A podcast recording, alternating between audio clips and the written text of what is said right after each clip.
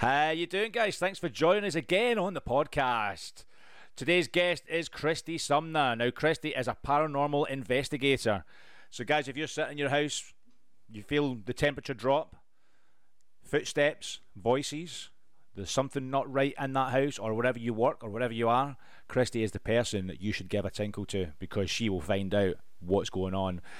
Kristy also co founded the Soul Sisters Investigation Group which goes round the whole of US, tackling the paranormal and bringing the scientific knowledge to that.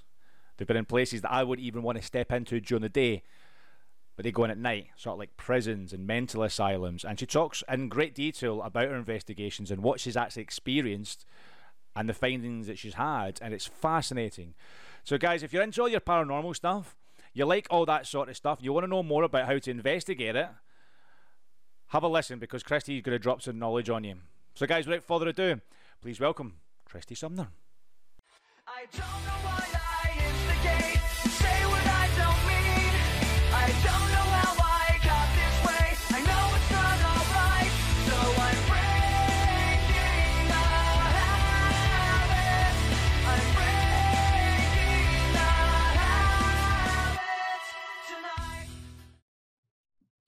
And we are live. Kristy, how you doing? I'm fantastic, Ryan. How are you doing today? I'm all right. I'm all right. I was mentioned beforehand. The weather is rubbish in the UK right now. We had a few oh. issues with the sun over the past few days, and it's been beautiful. But now it is dark and gloomy and horrendous. Oh, sorry about that. Well, I'm here in uh, sunny Tennessee. God, uh, you just have to rub it in, don't you? Bloody hell can't believe it. But I've been really excited for this one, Kristy. I've been dying to get you on for uh, since we had a chat the other the other day. There, sort of thing. This is right up my street. This is going to be so good. It's um.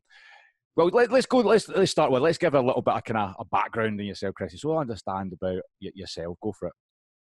Okay, well, my name is Kristy Sumner, and I'm the founder of Soul Sisters Paranormal. And what we are is an all female group in the United States. Um, and it's made up of myself, my twin sister, my younger sister, and two family friends. And what we do is we go across the country and we look for evidence of the paranormal. We visit a lot of, uh, of the reported um, haunted locations, uh, larger haunted locations. And then we also get called in to do uh, residential and business investigations as well. Anybody that might be facing any type of what they perceive as paranormal activity. And uh, so, yeah, we've been doing that since 2014 and just been having a, a blast doing this. Wow, this is great.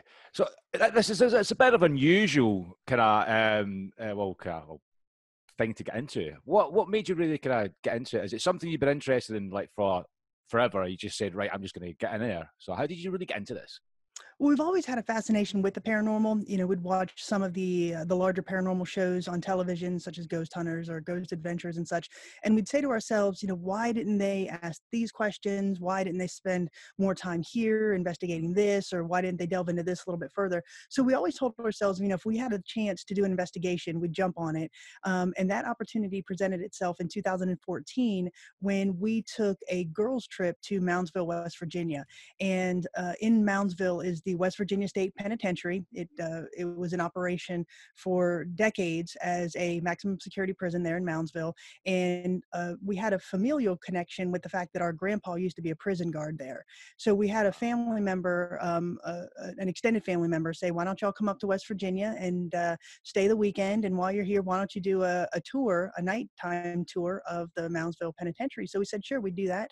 So we went in with a very um, uh, open mind. Um, and we also had some rudimentary equipment such as night vision video cameras, a couple voice recorders, and it was really just about the experience for us.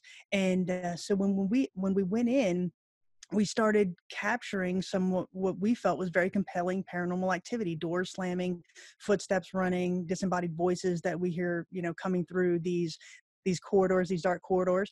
And so when we left, we really had the, the a, a, deeper understanding of paranormal and, and and the experience of being in these haunted locations. So we decided to formalize our group. We decided on the name Soul Sisters Paranormal, and uh, we trademarked the name, trademarked our logo, got some uh, really cool theme music, and uh, just started going across the country doing some investigations it must be so much fun though as well. You're doing obviously something that you you feel like passionate about, and something you've always wanted to do. Obviously, different compared to everyone else thinks it's different.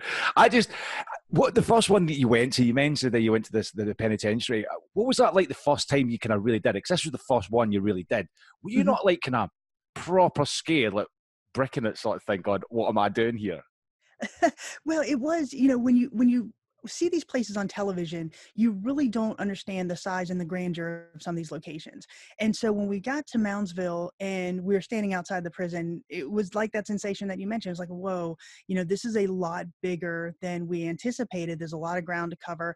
Uh, so when, like I said, when we went in, we expected some paranormal activity and we hoped for paranormal activity. Mm-hmm. But really what we found was it, it exceeded our expectations. Uh, again, you know, when you're sta- standing in a corridor, a dark uh, corridor in the middle of the night, and there's only five of us there, and you hear footsteps running towards you in the darkness, uh, that's a it's a pretty compelling feeling. Um, and then when you can capture that on audio or video uh, recordings, that's an even better compelling feeling.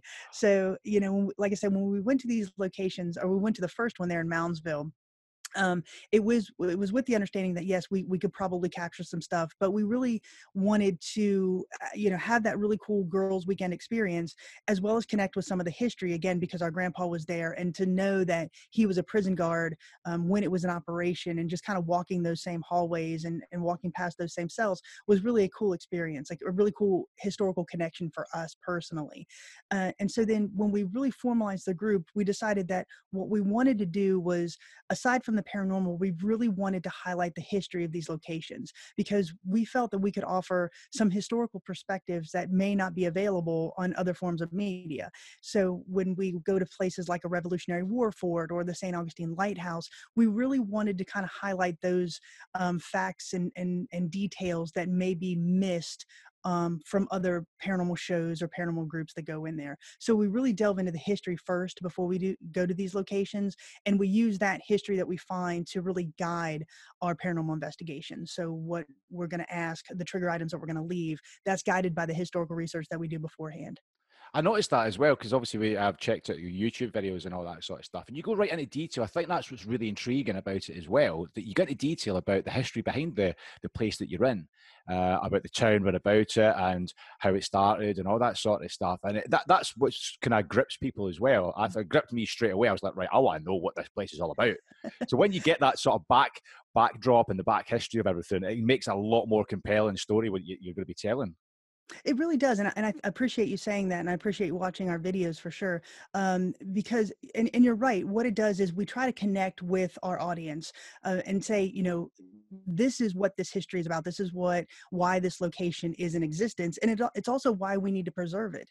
Uh, you know, aside from the paranormal and the creepy, there is that historical factor for what it is in American history. So whether it's a penitentiary or a, a lunatic, uh, an, an insane asylum, or a Revolutionary War fort, you know, they all have their place in American history, and those need to be protected and preserved.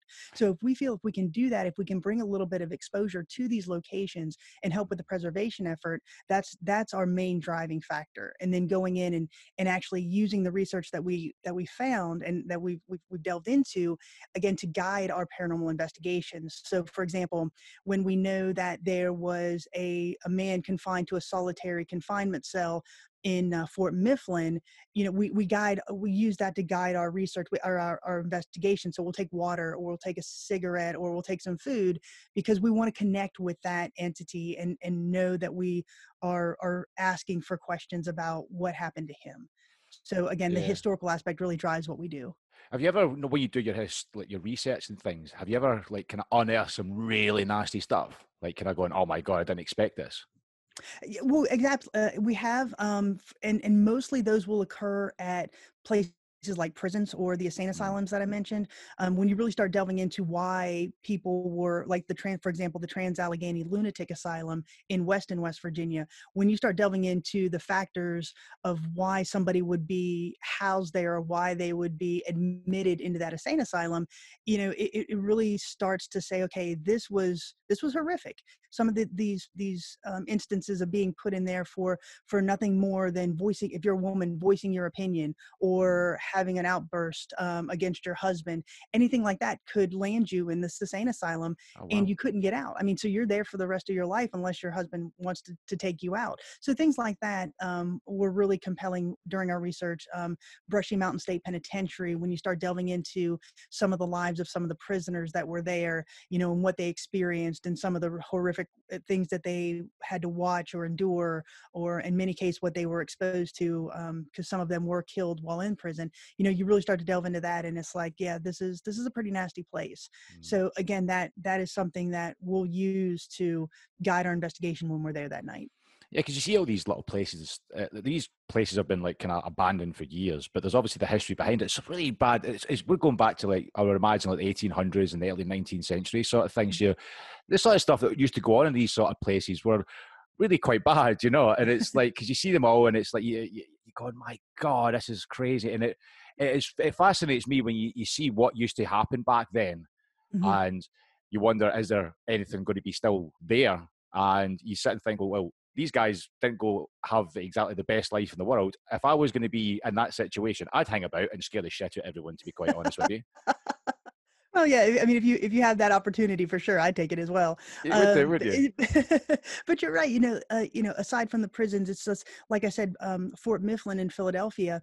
You know, yes, it had it, it was it was um, construction constructed during the Revolutionary War, Mm, and so when you walk into these locations and you say, okay, I'm standing on bricks that that soldiers from the Revolutionary War uh, stood on. I mean, that's wow. that's a very cool feeling. Um, and again, not many people in the world can say they've spent the night in a Revolutionary War fort or the St. Augustine Lighthouse or Brushy Mountain State Penitentiary or places like that. So again, to be able to connect with that on a, on a very visceral level, and then also being able to put that out to our audience is really what we're attempting to do to kind of um, allow the audience to be immersed in that history with us. that's it yeah i mean you must with the when you go to these sort of places you've got your history sort of done and all that sort of stuff so i want to really kind of get to grips of like the, the investigation that actually goes on you, you- uh, the equipment side of things because when you sit there and you, someone says i'm an inve- i keep thinking you've got like a whole van full of cameras gadgets and all that sort of stuff. Is that right or is it just like of you can really kind of scale things down now well we try to scale things down as much as, as much as possible. We now i'm not going to say we, we we have a lot of equipment um, probably more so than some groups um, and that's just because some of the places that we go to it's a once in a lifetime situation so we want to be able to cover as much as we can and and i gotta say you know once you start buying night vision video cameras it becomes addictive they're like you know they're like tattoos you get one and you need 20 so proper So- out exactly so we do have i would say uh, a, a fair amount of equipment um, but you know again for us it's something that we feel that that is we'd rather have more than less but the equipment that we have we've really tried to scale it down in size so for example you know some teams will go in with um, you know thousands of feet of electrical wire and hang these DVR systems and these cameras up. Um, what we've tried to do is find very small um, battery operated cameras or cameras that can run off of, of a small external battery that we can and set up with us. So while I say we have a large amount of equipment, it's very small in scale. So we we have probably I think eight of the uh, the um, industrial boxes, those silver boxes that you see. Um, we have eight of those, and all of our equipment fits very nicely in that. Um, but uh, so yeah, what we do is we we go into these locations. We'll do a day tour beforehand, and we feel that's really that's that's very important for us because it allows us to see the environment in, in the daytime and it allows us to make notes on how we're going to do the investigation that night Mm. so we'll go in and first we'll look for environmental things like street lights or air air traffic or you know dogs barking in the neighborhood or families there that that may have kids that could be yelling or screaming or whatever and we'll make note of that. So if we hear something like that on our recorders when we go back and listen we can probably rule that rule that out as not paranormal. And uh, so then we also when we go in during the day tour we scout out locations in in the building where we want to hang cameras or leave cameras or, or voice recorders so when we go in that night to do the investigation we're not wasting a lot of time Yeah. saying oh do we want to put one here do we want to put one there we know exactly where we're going to deploy and we have a game plan going in and doing that yes, you're not wasting all that time that could be used elsewhere, sort of thing. It's a proper plan, plan and execution. I love it. Love that exactly sort of stuff. So, so it must get a bit like kind of, I wouldn't say like boring because you have to keep yourself on literally on edge all the time and listening all the time because i mean it doesn't happen all like within the first 10 15 minutes when you get there does it? It's obviously a long 10 10 hour stint you're sitting in there. Do you not get like a bit like kind of oh, how do you keep yourself motivated during that well, I'll tell you, and that that's a, a great way to say that. We do have to keep ourselves motivated to some extent, but when you go into these locations, and again, I'll use Brushy Mountain State Penitentiary as an example because it is a large um, facility. Mm-hmm. When you walk in and you start the investigation, time flies, um, and, and during that investigation, so pretty much we're on most of the night once we get to a location. I mean, there's some where you know one of us may have to sit down for a little bit and take a quick power nap for 15 minutes, but for for majority of us, uh, I mean, there's five of us. For for most of us, when we go to these locations, we're on most of the night. But uh, there's been some instances where you walk in immediately and you're like, okay, this is going to be a great night, oh, and oh, really? Have activity right away, like you hear footsteps or a door slam or something like that. And then there are others where you walk in and you're there for three, four hours, and you start to get a little dejected, like you know mm-hmm. what what's going to happen. But I uh, I equate it to something like fishing. You know, you're never going to get more than likely you're never going to get a bite on the first cast. You've got to really be patient and wait for it. And that's what I would say if anybody was to say, you know, what is it like to be a paranormal investigator? It's somebody that has a lot of patience because you know majority of the time you're sitting in this dark room and you're essentially talking to air and you know you you know that you probably won't get something audible in the moment but you're hoping that if something does happen you catch it on a voice recorder or uh, one of our stationary video cameras. And that's a lot of what we find um, a lot of our evidence comes after the investigation when we sit down and really review the footage that we captured captured yeah so you have to really kind of once you do the day, you go through all the the the, the audio and the video and all that sort of stuff just to see if you can pick anything up. Absolutely, absolutely. So, you know, if we have 10 voice recorders running for 10 hours, you know, we have we sit down and we listen to all of that. And 99% uh, of the time you're just listening to static. And but when something comes through, a voice or a whisper comes through that, it it really makes you sit up and say, "Okay, this is why I'm doing this." Yeah. So that one instance of a whisper or a phrase or, you know, a response, a knock response or something like that, that's really why we do this. I mean, what is it you, you look for? So you've got all this set up. What what is the main things you kind of look for? Is it anything? Is it footsteps? Is it noises, video, anything? Or like was it the little orbs that you get as well? What is it you ideally look for? And mostly when we go in, you know, it's it's it, it, for us, it's it's audible most of the time because a lot of these places are dark. You know, the lights are off, or they're most of them have no power. So you mm-hmm. go in and and your senses are your senses are really heightened at that moment mostly the the the uh, the hearing. Um, so you do you listen for the door knocks or the creaks or the something like that um, but then you also hear the footsteps coming through. Again i'll go back to brushy because that's the example where we got the best evidence of footsteps. Um, and if you watch our video you know we, we tell you there's nobody in the area but you can hear footsteps climbing up the stairs these these big industrial staircases. And uh, so you do listen for that your hearing becomes very heightened. Um, for us, I'll go back to the orb um, comment. For us, I don't place a lot of value in orbs. Mm. Um, we have caught a couple in locations that I would consider unexplainable to me, but a lot of the time we can rule that out as dust or bugs. So it you have to have, for me anyway, um, I tend to lean on the fact that orbs are not paranormal um, and i will put forth different compelling evidence um, as what i would claim as paranormal very much more so than orbs. Okay but so um, so you you're doing all this you, are getting all that. Do, do, do, you not really kind of feel scared when you get into these sort of places? Because you get into some really crazy places. Do you not really go in there and shit yourself when you're doing it?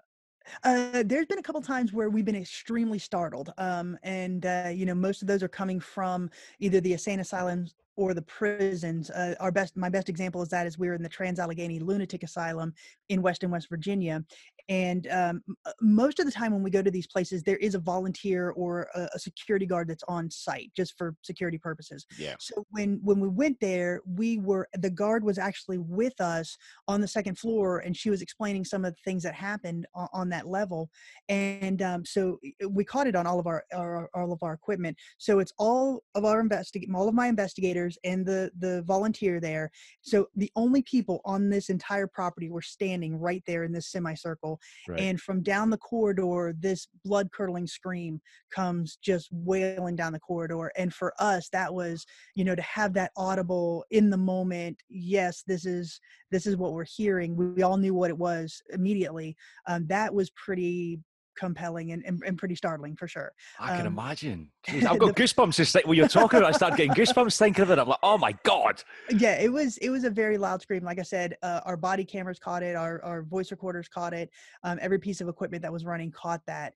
And you know, we can, like I said, we can rule out um, you know another person we can rule out uh, mm. um, street noise and all of that because there wasn't any of that at the time. So for like i said we put that out as a very compelling piece of evidence and you know so the scream um, we've had multiple door slams um, multiple footsteps uh, you know we've had voices in the moment um, and uh, voices yeah one example i'll, I'll give you is uh, oh, from the Gil, this was at the Gilchrist county jail in trenton florida and it was myself and another investigator miranda young from ghost biker explorations and she and i were collaborating on this investigation so it was just the two of us in this location and again we were doing that day tour that i spoke of and uh, she was filming with her camera and we were just walking down one of the hallways there and she had panned around with her camera and at that moment there was a male voice that says hey come back.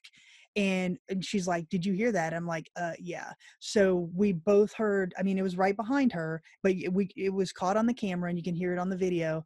And so yeah we we do capture those in the moment as well where you can hear actually a voice coming out of the darkness. God, that is. Oh, I don't know how to take that. I don't know how to take that. That I would be out of there. I'd be like, "Hey, come back." Nope, I am out. See you later.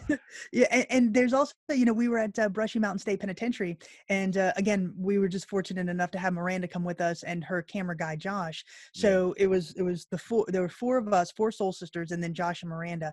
And so we were walking down this corridor, and there was a large slap, a very loud slap on the wall beside Josh's head. I mean, you can hear it like a like somebody taking their hand and going wham against the brick wall. So we all stopped, and Josh was like, "Did you hear that?" And we're like, "Yes."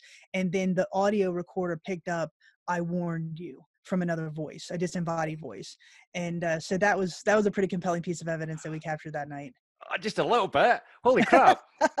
Christ, does it not? Does it not all these sort of things? You not feel as if like when you walk into these sort of places, you go, "I don't want to go in because I know something bad's going to happen." You ever had that sort of feeling before?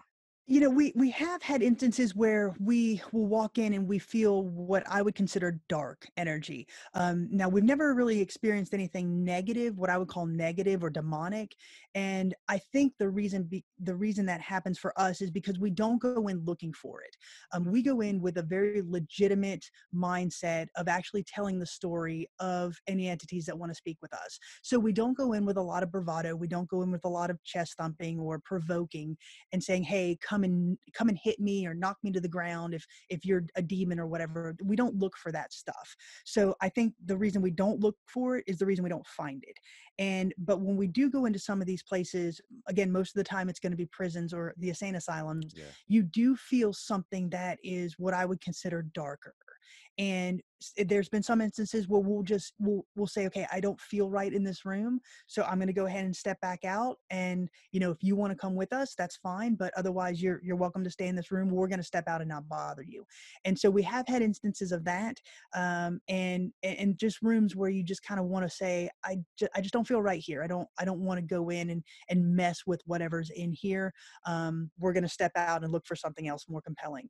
And so we like i said we do have those instances and and uh, but you know for me it just feels like I'm, I'm willing to go ahead and leave that alone let it do whatever it wants to do uh, but i'm going to go find entities that are willing to talk to us and tell us their story oh, that's fair enough. have you ever had anything bad happen to you in an investigation uh, not so much like I would say bad. Um, we have been touched. Um, oh, uh, really? my shit. younger sister, yeah, my younger sister Michelle gets it a lot. She's the one that has the longest hair of us in the group, right? And so you know we'll be standing there, and, and we were at West Virginia State Penitentiary, and um, we had a video camera running, and you can see her hair just lift up and then fall back down. And she said, "I think something's touching me."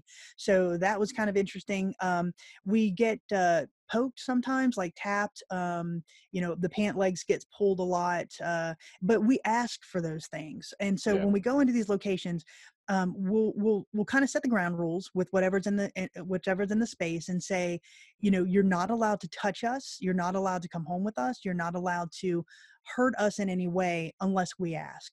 So when we walk into a room and say, okay, touch my pant leg or pull my pant leg or or touch me or pull my hair you know that's that's i'm inviting it to do that to let us know that it's there. So we have had instances of that you know i've had my shirt tugged um, you know we've had uh, things that that have been moved um, we've had some balls that have been rolled on command um, we've had some balloons we use some night vision or um, um, some glow in the dark balloons and we've had those move on command which is kind of interesting um, probably one of the coolest things that I've seen, other than Audible, what the thing that I've seen, we were at Brushy Mountain State Penitentiary again, and we were in the gymnasium.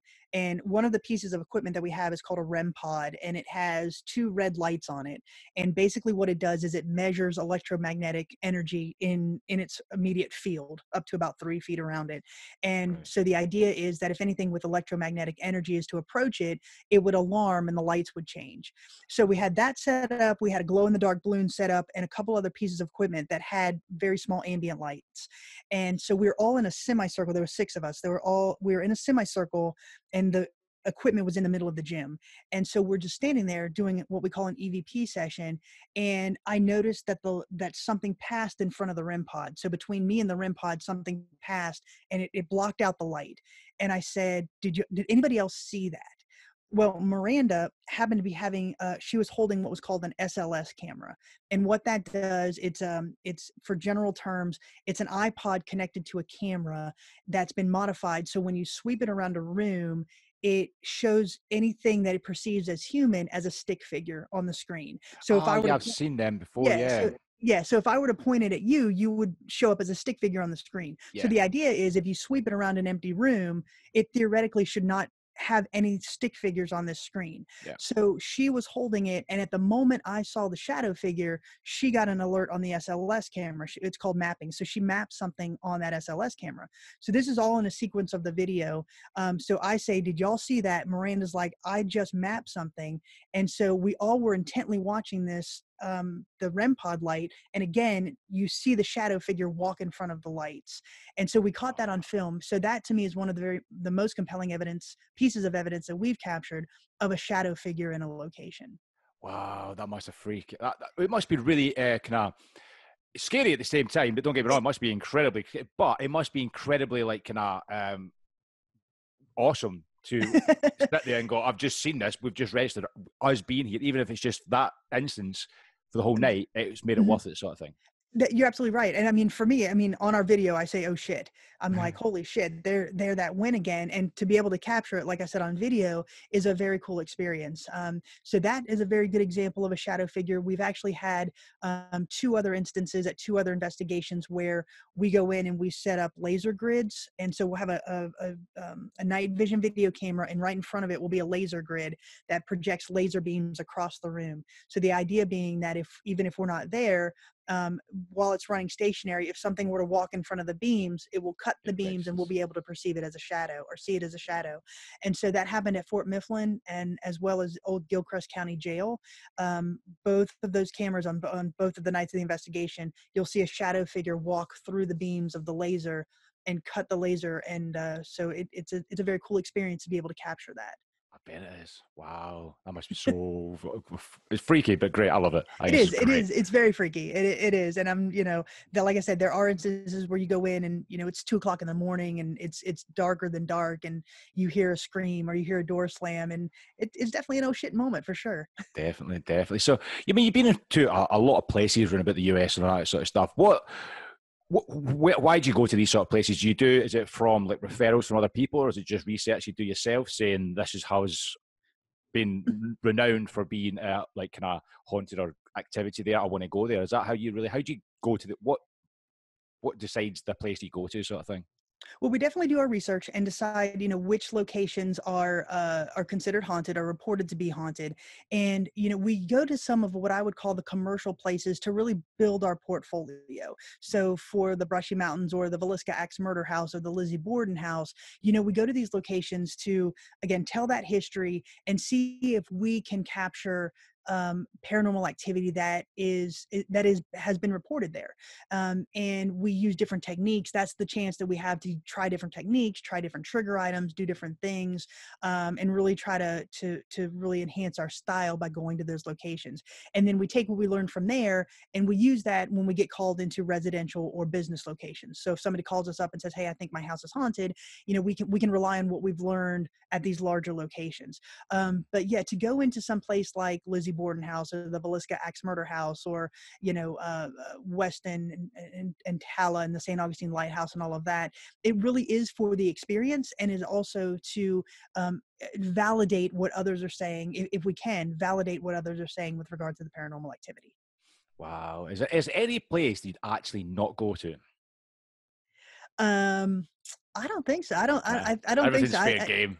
yeah, everything's fair game. You know, uh, after going to some of these locations that we've gone to, um, nothing really surprises me. But they're all different. You know, um, you you have to approach these in a different mindset. So when you go to some place like the Lizzie Borden House, yeah. your investigation style is much different than when you go to a large um, maximum security prison. So it, those are the things that we really enjoy is to how to scale those investigations to fit the location and to come up with different techniques and to come up with different ideas ideas on you know how to set up equipment or again trigger items we're very big on that um, in order to get these entities to interact with us. Because i feel that you know when when we go to these locations again our mindset is to tell the history and then really connect with any entity that is there in order to tell their story. Because you know just like any human we want to be recognized that's one of the, the tenets of being human right? We, we yeah. want to be able to say somebody sees me somebody acknowledges me i'm not walking through life alone. And i feel that's the same Eh, with spirits. You know they they want to tell their story they want to be acknowledged. And so when we go to these locations we're very um, aware of that fact and we try to to present um, trigger items or present questions that let them know that we hey we are trying to communicate with you um, on a one-on-one level to get your story oh, that's that's really good way of uh, kind of putting it. To be honest, I think that's uh, that's uh, that's awesome. That's awesome. so, you know, you always get like you see them all over the TVs and all that sort of stuff. These kind of ghost hunters, and I don't know if we had something over the UK called Most Haunted, I think it was called, mm-hmm. and they took rounds. Um, obviously, it wasn't more scientific, but they took round psychics as well with them. Is that something that you guys would potentially do or have interest in, or is it more is it more a scientific base? Because I don't think these guys could be reliable as much as they should be. Mm-hmm. Well, I, I, I, do think that everybody has their place in paranormal investigations. Um, mediums, you know, that's that's what they have. That's what they do. That's the the ability that they want to use, and that's fine. For us on Soul Sisters, we don't have what I would consider a psychic. Um, my sister and I are twins, so we do have a like I would consider it a twin connection, which is a little bit different than most other people or most siblings. Um, so we do rely on that a little bit. Um, you know, she can sense a couple of things, and I can sense things, and but I wouldn't call us mediums. What we do is is like you said, we go in with a more scientific approach. Um, all of us on the team do have advanced degrees. I have a PhD. My, my twin has a PhD. We have two Juris Doctorates on the team, and one holds a master's degree. So science is is our background. You know, that's what we've that's what we've done throughout our entire career. So to be able to use that and, and go in with a little bit different mindset than I would say some other paranormal investigators, and and really try to bring that elevate it, if you will, um, to bring a sense of professionalism, to bring a sense of scientific research into that. I think that's what we're really trying to do. Um, mm. you know, not again, not to disparage any teams, other teams that may be out there, but for us, we look at this as a profession. Um, you know, we're already in what's considered a subculture, uh, and and so to be able to bring that to um, normal society, what I would call normal society, is kind of our goal.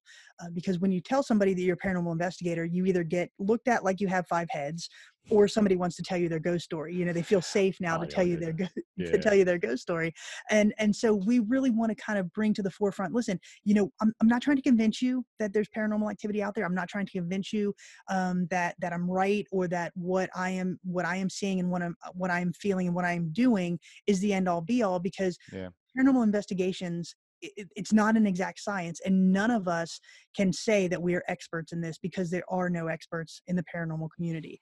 Um, we have those that have experience um, you know people have been in it for 20 30 years you know they have the experience and have experiences that that i can't explain but none of us can say that we're experts because none of us have the correct answer. So, you know, like I said, when we go into this, it's more about trying to elevate it some to where, you know, we're we're trying to bring this more into the mainstream and out of that that subculture, if you will. How how do you get perceived that when you say you want to put it through to the mainstream sort of thing? Have you have you had much kind of well, I wouldn't say backlash, but more skepticism coming across to you, uh, as if to say like, oh, what you're doing is rubbish and all that sort of stuff. Do you get that quite a bit?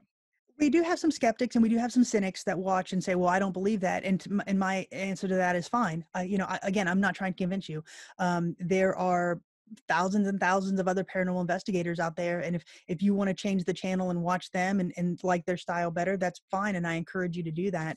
Um, what i'm putting forth in in our videos is i'm telling you that at this moment in this time at this investigation these are the things that i can't explain. I controlled for everything else that i could and you know when i capture a child's voice on a voice recorder or a man's voice on the voice recorder and i know that there's no child or no male anywhere on that property, that's something that I cannot explain.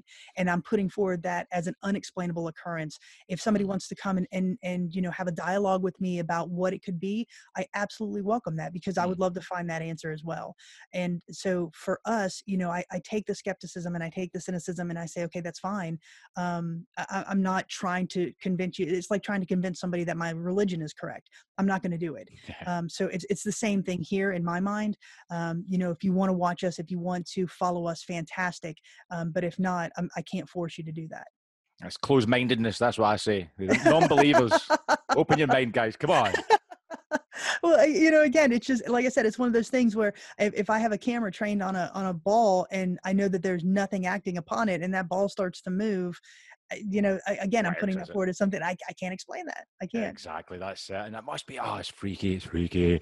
What's, I, I just, I just love it. I mean, I like all that mm-hmm. sort of kind of paranormal stuff. I've been really interested in it since I was a kid, really, to be honest. You know, it's just, the thing is, is when you, it's, a lot, I think a lot of people's perceptions is more Hollywood esque now because obviously the things that are on TV and the, the things that I can imagine you get people coming up to you going, "Oh, have you seen any demons? Have the devil talked to you and all that sort of stuff?" You know, they've watched uh, this horror film the night before or like mm-hmm. Paranormal Activity.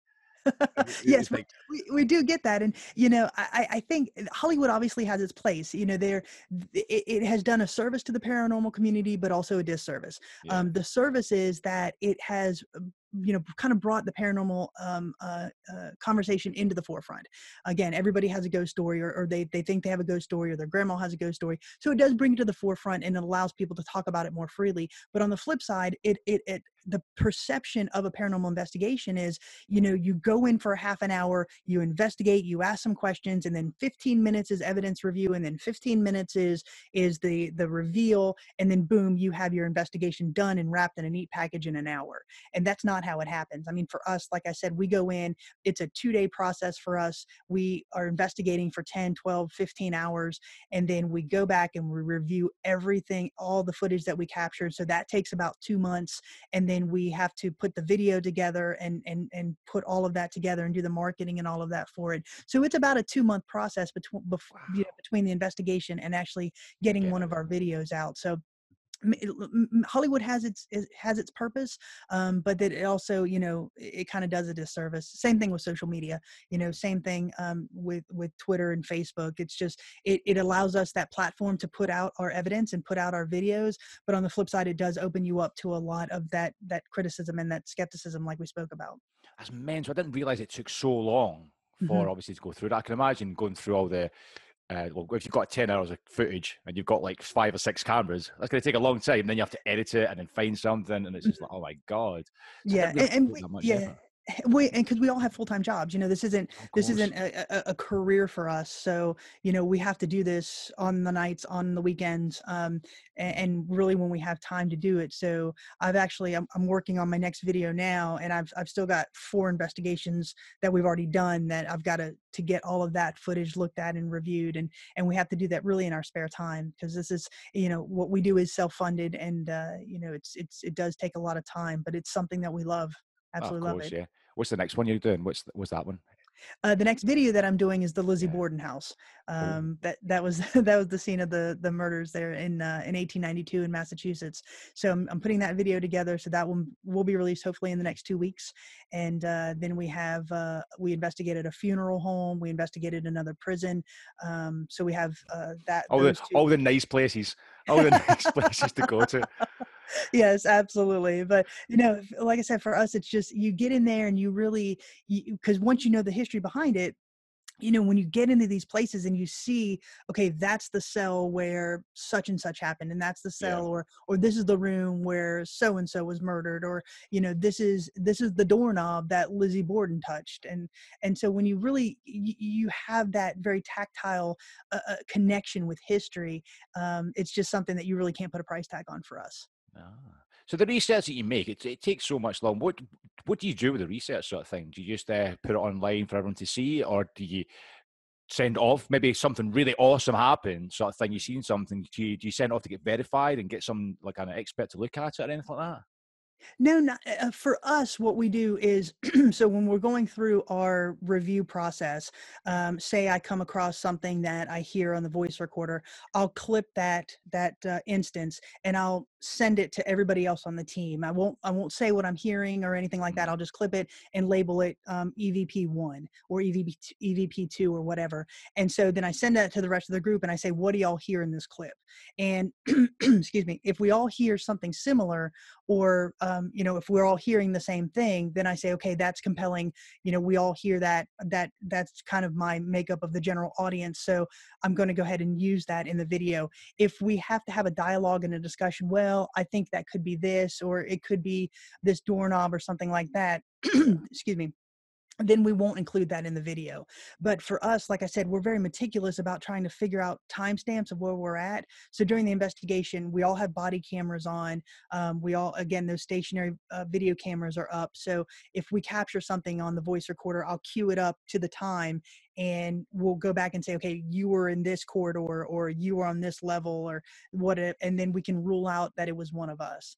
Um, so the the evidence that we've captured so far again has been and that we put out there for release is something that we absolutely have no explanation for Oh, that's brilliant. Do you have anyone? I'll talk. I don't want to keep going and talk about the skeptics and stuff. No, no, no, no, no, no. Screw the skeptics. But you, you get you get you get a lot of people like commenting on the videos, giving you kind of bad feedback, saying, "Oh, it's this, you guys, what you're doing," sort of thing.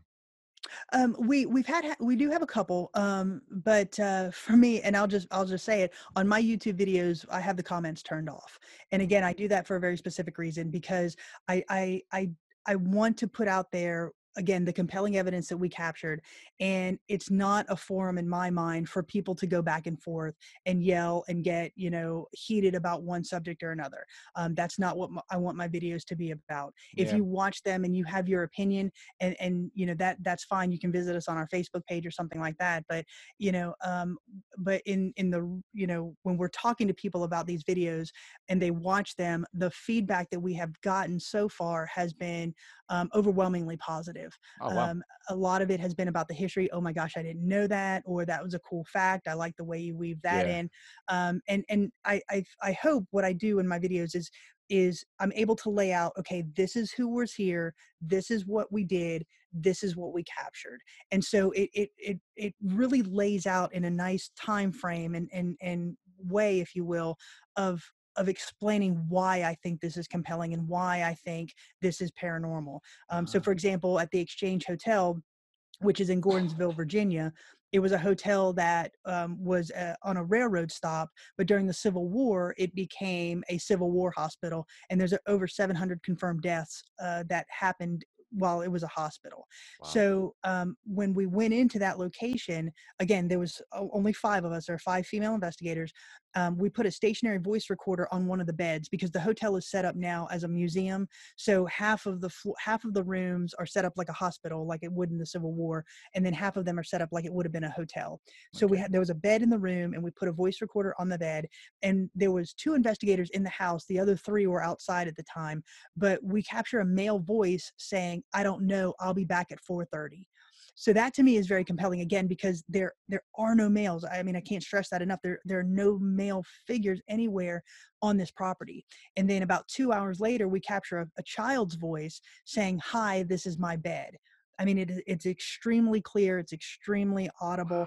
And again, so for me, I put that out as something that I absolutely cannot explain and that's what imagine, I'm hoping yeah. that I'm showcasing in the videos. Well, that's the best thing about it. Watched your video. That's why I really enjoy them because you obviously give the history behind it, you give the reason behind it as well. I mean, I think that's what people are. It adds to people's um, the experience of watching them because you see a lot of other investigators they just stick up the video and go oh five minute video we just found this but you don't find the, the, the context behind it the background of it and all that sort of stuff and i think that's what the the videos you're producing is actually a lot more adds a lot more value to the actual whole process.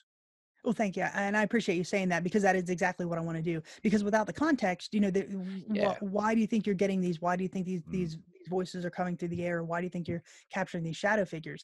and you know, another thing that we really try to do is yes we have our voice recorders yes we have our stationary cameras our night vision cameras but we also have other pieces of equipment and we never rely on one piece of equipment we always try to validate through the use yeah. of the other pieces of equipment and we've been very fortunate enough that that we do that uh, on most of our investigations. Um, if there's paranormal activity, what we perceive as paranormal activity occurring in those locations, we don't just get it on the audio recorder. You know, we get it on the REM pod, we get it on that SLS camera, we get it on, you know, what we call the Ovilus or, uh, you know, the K2 meters. So uh, all of that, when you look at it holistically and say, okay, there's no power in this location, yet you've got these things that are are designed to register power they're going off you're catching audio voices or um, uh, voices that you can't explain you're capturing shadow figures that you can't explain when you put that all together in a narrative to me it becomes extremely compelling yeah and also i would probably imagine if you get it like that it adds more valid validates your research more. Oh, absolutely. Is, uh, uh, your investigation more because you've got multiple options that you've obviously picked up the same sort of thing and just having one sort of um, um, option there, like a voice that's just mm-hmm. been picked up on an audio recording, but you've also got, as you said, the, the mapping has been found. So you're like, this isn't just someone speaking into it from one of us. Look at all this other evidence that compels it as well. Yeah, absolutely. Because you have those investigators that will, you know, they'll showcase some things like they'll walk in and say, "Oh my gosh, it's feeling so cold. I feel mm. so cold here." Well, obviously that doesn't tra- translate very well into video. But if yeah. you have a thermometer there and say, and you can actually see the temperature dropping, dropping, dropping, um, that again is very compelling. One of the videos that I'll be doing in the future soon um, was an investigation that we did uh, three weeks ago at an abandoned hotel, and we, uh, you can see um, the way I filmed this scene, or not a scene, but the way I filmed this EVP session was you have um, Miranda holding the SLS camera, and right behind it you have a thermometer, um, a, a, ah. digital thermometer. So you can see on the SLS camera, you can see the stick figure, and we ask it to lower the temperature so that you can see the stick figure essentially put what you would perceive as a hand on this thermometer and it goes down it starts to tick down um, so for me that's extremely compelling because you have two pieces of equipment that are being manipulated by something that you can't see and they're both doing exactly what they're supposed supposed to do um, but no physical person is there manipulating them um, so to me that is extremely compelling. Definitely definitely so wow so what's what's what's what's the future? You get any good places going up to this year? I mean, I, I understand not really been up to much because of the quarantine and being restricted and stuff like that. That must have been a massive bummer. Have you got anything going up to this year? Yeah, it, it was. We had several um, things that were canceled because of that. But uh, like I said, we did have the opportunity to investigate the hotel a couple weeks ago. Um, we'll be going out to uh, New Mexico uh, in October. We'll be uh, investigating a court, uh, a, a, courthouse and a jail out there, and we'll also be speaking at a Paracon. Um, we've got a couple of symposiums that we'll be speaking at as well. Kind oh, of, wow. you know, kind of getting our message out. Um, yeah, one one actually was canceled, which was kind of a bummer. But uh, we'll be speaking at the University University of Arkansas at their uh, symposium here in the next couple of months, and so we're really trying to get some some different exposure uh, with regard to what we do. Again, trying to to elevate it a little bit out of that subculture into the mainstream. Yeah. Um, yeah. So just really just getting those the, our videos out is what I'm really trying to push for right now. Um, like I said, I do have a backlog of about four investigations that we're trying to catch up on so doing that um, again speaking at some of these paracon uh, paracon some of these symposiums and then uh, we have at least three investigations that are coming up before the end of the year Wow, so busy then, I take it. who, who, would have thought all this ghost hunting would actually keep you on your toes like this?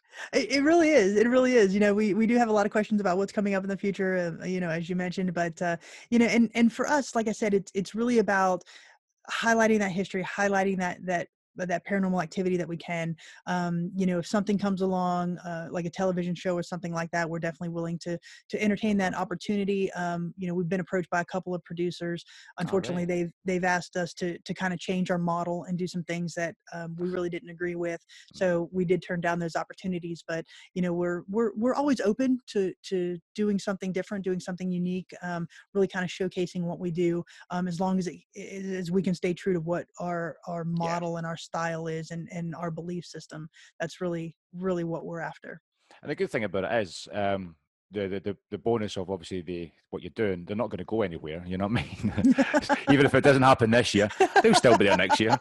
You know? Exactly, exactly. And you know that's what's so unique about what we do. Um, you know, you can go to the Brushy Mountain State Penitentiary tonight and I'll go tomorrow night and you'll capture evidence and I'll capture evidence, but you'll never capture, we'll never capture the same evidence. Same um, you know, you may capture footsteps, but your footsteps are on your night and mine are on my night.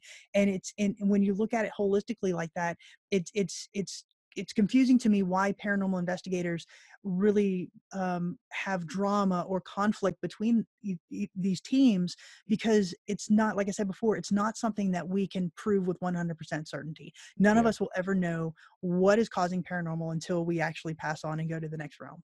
Um, so to to have any infighting or have any drama between teams to me is just silly because it's it's something that we're never going to prove with any concrete certainty. So i i welcome the opportunity for other investigators to put their uh, their evidence out there and put their style out there and you know that's what i'm doing as well so we can compare notes and and kind of learn from each other and how we do things um, but uh, for me it's just like you know why why are we why are we you know having this strife when it's going to be completely different? You know ryan's going to get different stuff i'm going to get different stuff and you know we'll, we'll all we'll all be happy with what we capture so um, you know for me i think just being able to put out something unique like that is is really a bonus in this community have you had much beef from other investigators out there uh, not for us personally. Um, you know, we we kind of are those that uh, if we really don't immerse ourselves in drama like that. It's it's not something that we look for or or, mm. or go into.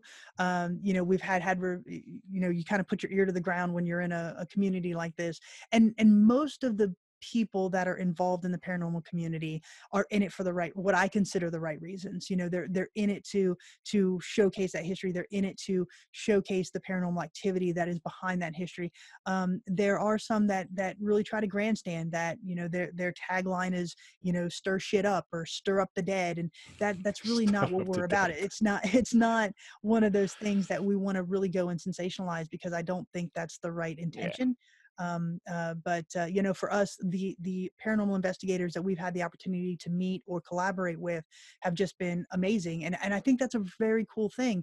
Um, you know, uh, like I said, we've done several collaborations with Miranda Young from Ghost Biker Explorations, just because we love her style and we love the way she investigates. You know, some um, Steel City Paranormal. Um, they're another group of females that we really follow and get behind. Jake Fife, you know, um, Michael Washiana. All of these people are are people that um, really immerse themselves again in that historical aspect as well as the the um, the, the paranormal behind it. And so, yeah. following people like that and, and following those people in the paranormal community is really what we're looking to do.